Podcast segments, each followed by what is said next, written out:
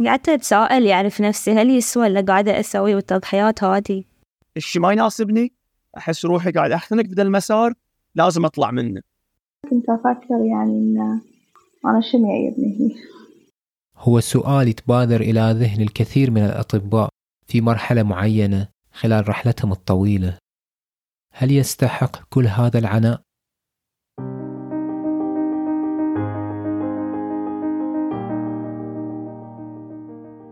سلام.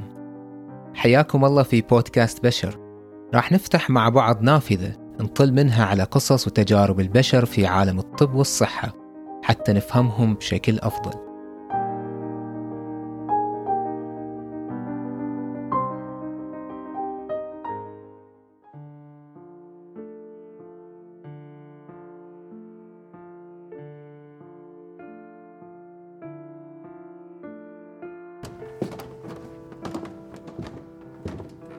أولى الخطوات في باحة الحرم الجامعي اللحظة اللي كان يحلم بها من نعومة أظفاره.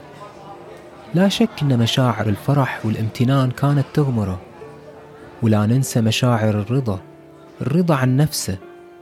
كان عنده انطباع تبلور من صغره وهو أن الطريق الوحيد لتحقيق ذاته يمر بكلية الطب. وقلق السعي وراء هذا الهدف حجب عنا رؤية الناس والأشياء من حوله. الجو العام للجامعة كان مختلف عن الاعتاد عليه في المدرسة. المبنى والأضواء الناس الموجودين كاشخين ومهندمين أكثر من اللازم في نظره. حس إنه ما ينتمي لهذا المكان. اعتراه شيء من الوحشة. شعور الوحشة هذا وكأنما أيقظ أسئلة مكبوتة في إحدى زوايا عقله أسئلة انهمرت عليه بشكل قهري دون توقف هل خيار الدخول لكلية الطب كان قراري من الأساس؟ أم هو مجرد استجابة لمعايير المجتمع واللي تحط الطبيب والمهندس على قمة هرم الوظائف؟ هل أنا قادر على تحمل تبعات هذا القرار؟ فكر وفكر دون أن يهتدي لإجابة لأي من هذه الأسئلة وقتها ومض في ذاكرته اقتباس قرأ في إحدى الروايات.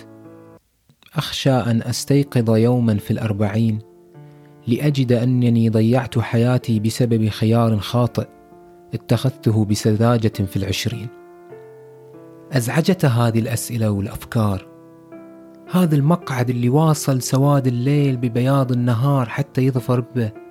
سنين من الدراسة والاجتهاد والقتال على أنصاف الدرجات. هل يستحق كل هذا العناء؟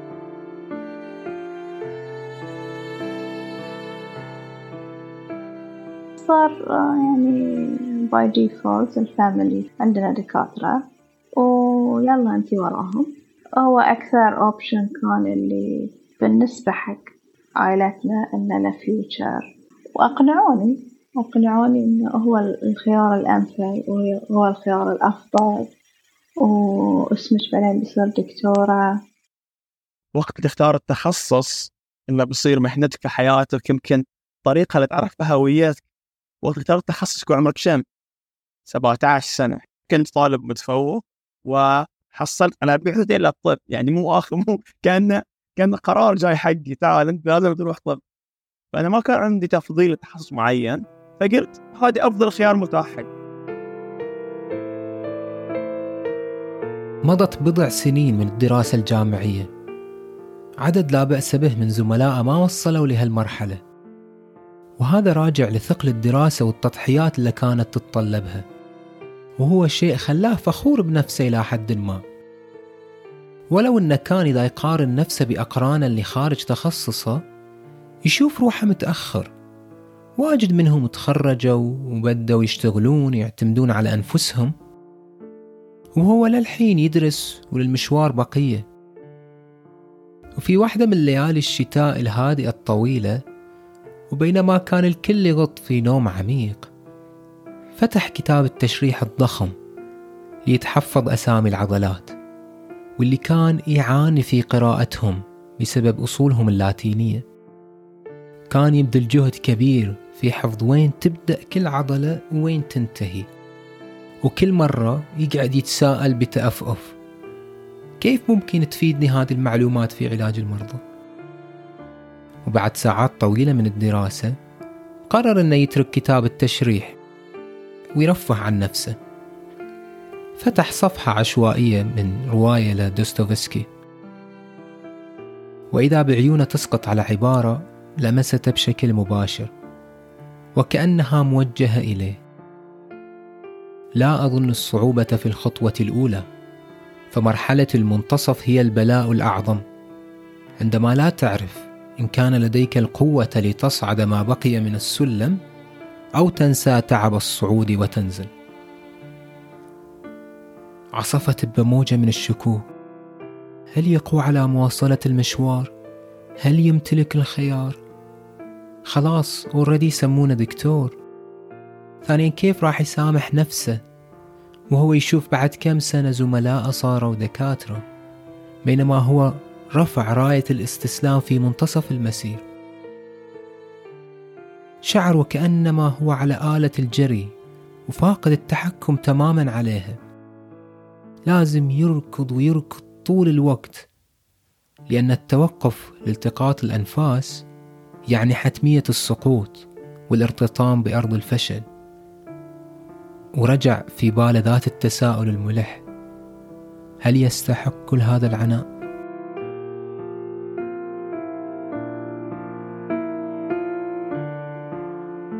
كنت أفكر يعني إن أنا شنو يعيبني ليش ما رحت اختاريت مثلا كلية المعلمين؟ ولا ليش ما رحت أشيل جامعة البحرين؟ الحين أنا في سنة رابعة للحين في نص الدرب أنا ما وصلت حتى يعني almost the end. آه لا أنا حصلت بكالوريوس لا أنا جريبة حصلت بكالوريوس. لكن غيري اللي كانوا معاي في الثانوي خلاص هم السنة الجاية بيشتغلون. يعني الأماونت الكمية الدراسة مو مو بسيطة كلش مو بسيطة. في مراحل كانت وايد stressful اللي تفكر إن هاي الشي مو بحقي. At one point اللي اللي خلاص انهاريت وقلت خلاص أنا يعني ما ما أبي أكمل. طيب واجد صعب الدراسة كلش كبير. كنا نشوف الطلاب مال التخصصات الثانية مثلا جامعة البحرين يمديهم يطلعون في ال weekend غيره. إحنا في الطب بس عليك هالدراسة ما تخلص هالدراسة. اللي اكتشفته إن الدراسة ما ما تخلص ويا هال ست سنوات. عندك سنة سابعة هي ال internship وعندك عقب برنامج residency أو برنامج الزمالة والإقامة. فعندك ست سبع سنوات أو أكثر كلها دراسة عقب. طبعا بعدين لازم تظل متابع ويا آخر التحديثات وغيرها. أغلب وقتك بتكون دراسة. يعني جينا الاسئله لأن أنت كم عمرك تدرس الحين؟ خلاص يعني اي لأن خصوصا ان إحنا عقب ما كملنا ست سنوات لقينا already كملوا جامعة وبدأوا يشتغلون ويعني شافوا حياتهم. للتو عاد من حفلة تخرجه كانت لحظات لا تنسى. ذكريات جميلة رسمها مع من يحب من أصدقائه وأفراد أسرته. أخيرا حانت اللحظة اللي كان ينتظرها بلهفة. وهي كتابة حرف الدال قدام اسمه في حساباته في مواقع التواصل الاجتماعي. وما فاتته طبعا نقطة إضافة إيموجي الطبيب والإبرة في البايو. أصدقائه ما طاقوا الانتظار حتى التخرج. الأول غير اسمه من السنة الثالثة إلى دكتور والثاني كتب دكتور تو بي. يلا لا إفراط ولا تفريط. صديقنا في هذه القصة فخور بنفسه. لأنه كبح جماح رغبته هذه حتى حانت لحظتها المناسبة. دخل غرفته على يجري التعديلات اللازمة في كل حساباته. بس انتابه شعور غريب غير مريح. هدوء الغرفة بعد صخب الحفلة. وجوده لوحده بعد ما كان محاط بالناس وضجيجهم. هذا التغير المفاجئ والكبير كان بمثابة المحفز لأفكار وأسئلة راكدة. نظر حواليه. الغرفة كما هي. كل شي في مكان المعهود. تمعن في المرآة. هو ذات الوجه وهي ذات الملامح. ما تغير شي. هل كان ينتظر أن يتغير العالم بمجرد تخرجه؟ أدرك في تلك اللحظة أنه لربما حمل الإنجاز أكثر مما يتحمل. وعاود يسأل نفسه ذات التساؤل. هل يستحق كل هذا العناء؟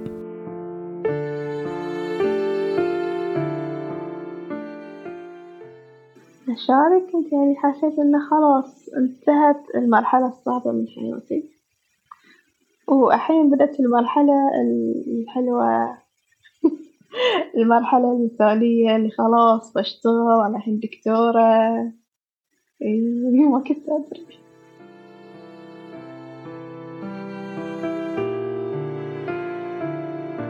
سنة التدريب أو الامتياز. أخيرا هو مش مجرد طالب صار جزء من الفريق الطبي. هذه المرحلة أشبه بالولادة والخروج للعالم بعد شهور الحمل ودفء الرحم. كثيرة هي الأشياء اللي تغيرت عليه. على سبيل المثال أيام الجامعة كان محط اهتمام الاستشاريين وعنايتهم الخاصة. بس الحين الوضع اختلف. إذا سلم عليه الاستشاري اللي فوقه فذلك توفيق ما بعد توفيق. حاول جاهدا إخفاء استياءه من الأشغال اللي توكل إليه. ديرتي جوبز مثل ما يسمونها كتابة أوراق الرخصة نقل أدوية في السيستم وعلى هذا المنوال. عنده معلومات هائلة راكمها طوال سنين طويلة بس مو عارف كيف يطبق ولو نسبة بسيطة منها. وهذا الشيء كان يسبب له إحباط. أول يوم باغتته إحدى الممرضات بطلب إنه يوصف لها وبشكل عاجل دواء مسكن لأحد المرضى. توتر. هو يعرف واجد مسكنات بس ما يعرف أي واحد تقصد بالضبط. وكان أصلا مو متأكد من الجرعات. المأساة أن الممرضة سألته بطريقة وكأنما الموضوع سهل جدا وبديهي. طريقة خلته يشعر بالخجل من جهله وما يقدر يسألها حاول يدور جهاز كمبيوتر في زاوية بعيدة عن مجالهم البصري حتى يتسنى له البحث في تلفونه عن الدواء الصحيح وأول ما قعد على الكمبيوتر سأل نفسه مرة أخرى هل يستحق كل هذا العناء؟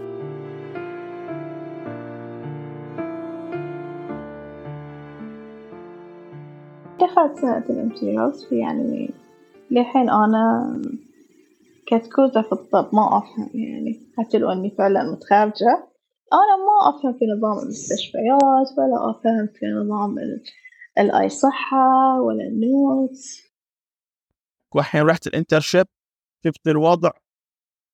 ضغط العمل كلش كبير في calls في مسؤولية ويا المرضى حياتهم في إيدك إذا سويت خطأ يمكن يأذون يمكن يموتون. من أول يوم لك في المستشفى تحس إن كل من يتوقع منك واجد. آه، ال nurseات المرضى الدكاترة اللي فوقك.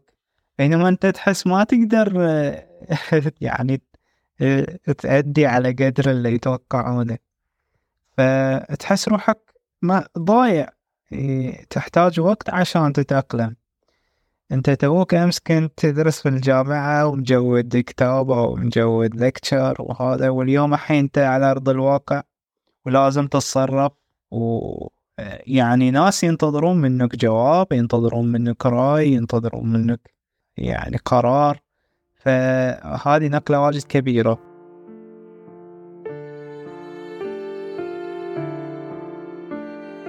بعد سنة التدريب ما كان يتوقع أن عملية التوظيف بتكون بهذا التعقيد. الحديث هنا ما هو عن امتحانات المفاضلة أو المقابلة هذه إجراءات طبيعية. بل شراسة المنافسة ومحدودية المقاعد. كان طوق النجاة إلى وقتها هو المستشفيات الخاصة.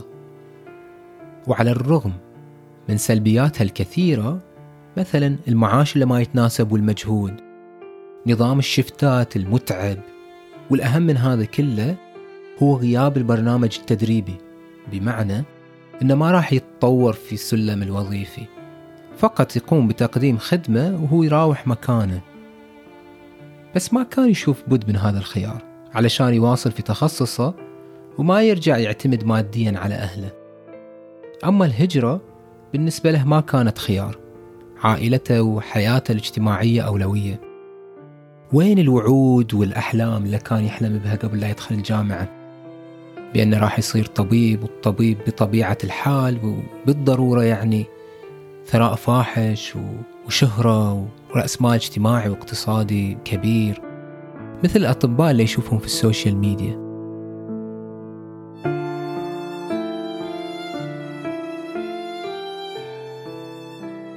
أول ما قدمت السنة الأولى اللي قدمت فيها رحت أنا هناك للسكرتارية فقلت لهم إن أبغى أقدم أنا طب باطنية يعني هذا التخصص اللي أنا أبغيه. أقول إحنا ما نضمن لك إن أنت تحصل طب باطنية لأن هذا التخصصات مطلوب تشوف أوراقك ممكن ناخذها ممكن ممكن ترمى في, في الزبالة عزك الله. بهال كلمة قالوا لي ممكن إن أوراقك تنقط في الزبالة. أول ما دخلت الطب يعني كان ببعثة من وزارة التربية والتعليم يعني كنت حصلت على معدل عالي حصلتها كنت العاشرة على البحرين. ودخلت يعني متحمسة أني بتخرج خلاص يعني عندي وظيفة ومبتعثة من الوزارة وكذي. ما توقعت أني بواجه هالتحديات يعني. يعني تقريبا قعدت أربع سنين أحاول الحصول على وظيفة في البحرين كطبيبة يعني لا كان في آه، فرصة على الحصول على الوظيفة في الخاص ولا في الحكومة يعني حسيتها مو كانوا منزلين بوزيشنات فكنا يعني أتذكر أنا وزميلتي آه، في اليوم نطبع أربعين سيفي وندور على مستشفيات البحرين كامل لين ما حفظوا وجهنا. يعني في عيادة في مدينة رئيس أتذكر كانت تقولي يمكن عشرة سيفيات عندهم مالي. فهاي وايد شي صعب يعني انت أربع سنين من عمرك يعني ضاعت بس شي هباء يعني. فأول شغل حصلته في مستشفى كون في المنومة. يعني حتى أتذكر في المقابلة كان يسألني إيش كثر تبين المعاش قلت له ما يهمني. بس بعدين انصدمت يعني إن المعاش كان بس أربعمية دينار يعني يقطعون منه بعد مال التأمين فثلاثمية وخمسين دينار طبيب يعني كلش كان قليل يعني بالنسبة للتعب اللي كنت أتعبه وكان يعني الجدول كان كلش سيء. العدد اللي ينطرح في ال training program مقارنة بال graduate ترى كلش قليل. السنة اللي قدام اكتشفت إن اللي قاعدة يمي اللي قاعدة تصيح خارجة قبلي بخمس سنوات وما حصلت أي فرصة غير هالخمس سنوات حق training program فهي كل سنة جاية قاعدة تقدم وترفض طرقنا كل الأبواب حاولنا. بدينا بالبحرين بعدين أقرب شي اللي هي المنطقة الشرقية السعودية الخبر. وحصلنا مستشفى كان يقبل يعني ياخدنا وإذا الواحد يبي شي بعد لازم يكون مستعد يقدم شوي تضحيات عشان يحصله. فكان الثمن هو تدريب بدون مقابل يعني مادي بس عشان إن أقدر أخلص هذه المتطلب هذا. ويعني حزتها الواحد يحس روحه إنه هو ستاك اشتغل لبضع سنين في الطب الخاص. ساعدته في مراكمة خبرة لا بأس بها وعانته حق شي روحه. فرجت ولله الحمد بعدها وقدر يدخل البرنامج التدريبي في المستشفى الحكومي. هو ممتن فعلا أن أخيرا وبعد تأخر لسنوات بدأ يصعد السلم الوظيفي ولو ببطء حتى يصير استشاري. الليلة وهو راجع البيت في وقت متأخر وفي هدوء الشارع بعيدا عن ضجيج المستشفى سرح في وجوه المرضى. بالا ما زال عالق مع المريضة في السرير رقم ستة. صديقنا قضى وقت طويل من اليوم يراجع تحاليلها ونتائجها ويطمئن المريضة وأهلها. صحيح هو نجح في تطمينهم وتهدئتهم بس فشل كعادته في تطمين نفسه. ما زال قلقان عليها. قلقان من أنها توصل لمرحلة يكون فيها عاجز عن تقديم المساعدة. هرن السائق اللي وراه قطع عليه حبل أفكاره انتبه أن الإشارة تغير لونها للأخضر انطلق نحو البيت وهو يراقب الوقت.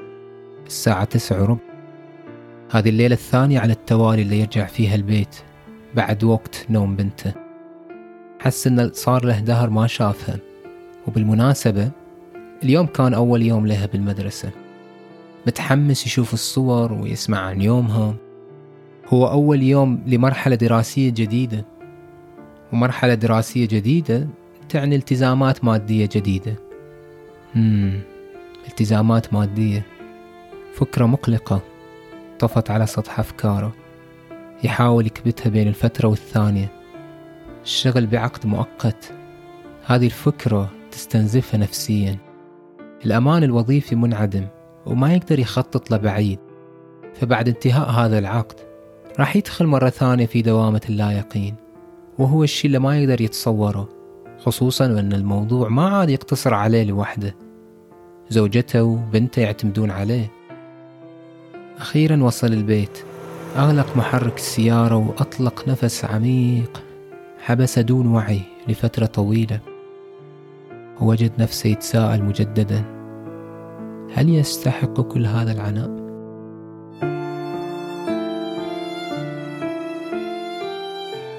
ما في شيء ما في شيء واضح بالنسبة لي يعني ممكن عقب أربع سنوات ما أكمل وأنا قاعد في أجار عقب أربع سنوات ما أكمل أقعد في البيت من بيدفع الأجار حزتها؟ الشغل في المستشفى يحتاج صبر وقوة تحمل كبيرة. تحس روحك دايما تركض. طول الوقت تركض. أشياء تطلع من كل صوب. دايما تحت ضغط إنه واجد عليك أشياء. مو بس أنت تكون مضغوط. تحس إن كل اللي حوالينك في المستشفى مضغوطين بعد. نرسات دكاترة فوقك دكاترة تحتك. حتى اللي يشتغلون في ال reception حتى اللي يجودون الأسرة. وبسبب هذا الضغط تحس ناس واجد في المستشفى يفقدون السيطرة على تصرفاتهم. في أيام تضطر ترجع من, من البيت طبعا نسبة ما ينتهي الدوام تفكر وش سويت خصوصا عقب ال call هذا المريض سويت له كذي. تعيد على كل اتصال جاك تفكر في المريض وتفكر في شي سويته في شي ما سويته. في أيام اضطريت أرجع. فيخليك دائما في قلق مستمر يعني أو أنا يمكن انه واجد أقلق شخصيتي يعني فبس انه لأن فيها عامل بشري واجد يعني أقل غلط ممكن حياة إنسان تروح أو انه يصير مضاعفات.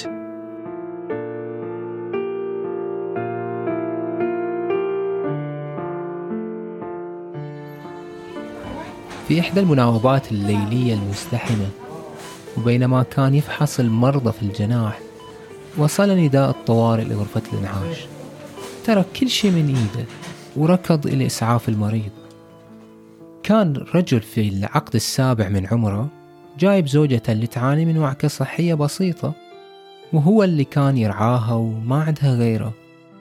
وبينما كان الرجل هذا ينتظر في طابول الصيدلية لأخذ أدويتها سقط مغشيا عليه بشكل مفاجئ توقف قلبه.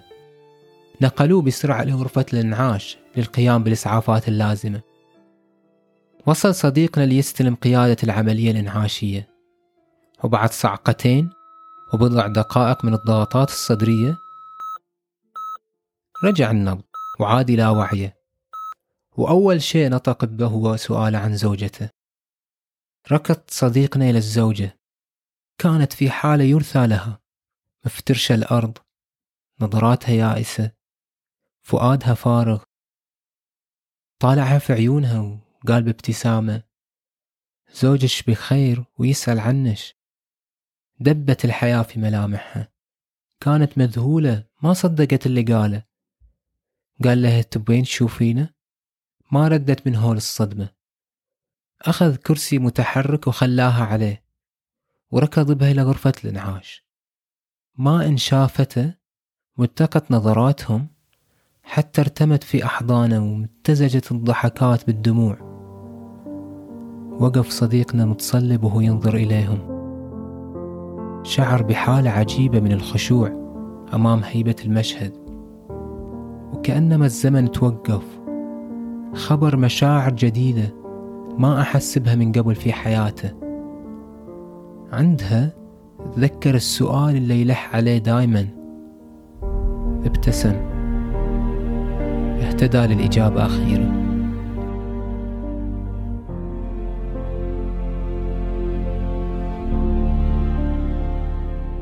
طبعا في نهاية اليوم تحس بسعادة كبيرة لما نشوف هذاك المريض اللي كان صارع الموت حاليا رايح يتمشى رايح أهله البيت. أو تشوف هذاك اللي متألم تشوفه نايم مرتاح ما في أي ألم. أن كل هاللطاف المعاناة والتعب. خليها تهون بسبيل هالشي. آه، رجعت البيت قعدت أتساءل يعني في نفسي هل يسوى اللي قاعدة أسوي والتضحيات هذه يعني قاعدة أضحي حياتي وطول الوقت يعني ما كنت مرتاحة أبدا يعني. وهل هالضغط النفسي يسوى يعني إني أكمل أو لا؟ فأنا اتضح لي على نهاية اليوم إنه ما يسوى يعني. فأبدا ما قلت لأحد أصلا عن هالقرار يعني. خفت من ردة فعل بيتنا ما قلت لأحد. وايد أستانس في شغلي إنه يدخل علي المريض في حالتي.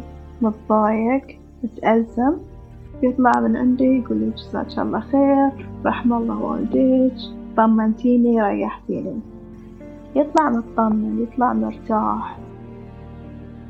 يقول لي توني متكلمة هذه المرة اللي أنت شفتها قبل فترة. وقاعدة تمدح فيك واجد وتشكرك وكذي وتقول أنقذت حياتها وهذا. بذيك الحزنة لحظتها جاني شعور واجد واجد حلو كأن الروح ترد فيك. هذا الشي واجد حلو. حتى أنا قلت لازم أطلع من الطب. الشي ما يناسبني أحس روحي قاعد أختنق بدا المسار لازم أطلع منه. أخذته كان صحيح لأن الطب ما يناسبني. مو شرط المسار اللي أنت دخلت فيه وبذلت فيه وقت جهد كبير يكون تكون ملزم فيه. في نهاية اليوم بقدر ما المريض يلتمس الشفاء والمساعدة من الطبيب. الطبيب بعد ما في شي يشعره بالرضا نهاية يومه أكثر من راحة المريض وسعادته. يعني أنا دائما أدخل أي مناوبة خصوصا الليلية بعقلية يا رب خذ حتى ترضى لأن ما في سقف للأشياء اللي ممكن نصادفها بس الواحد يتذكر إنه هو هذا كل اللي قاعد يقدمه. في عين الله ولوجه الله يعني.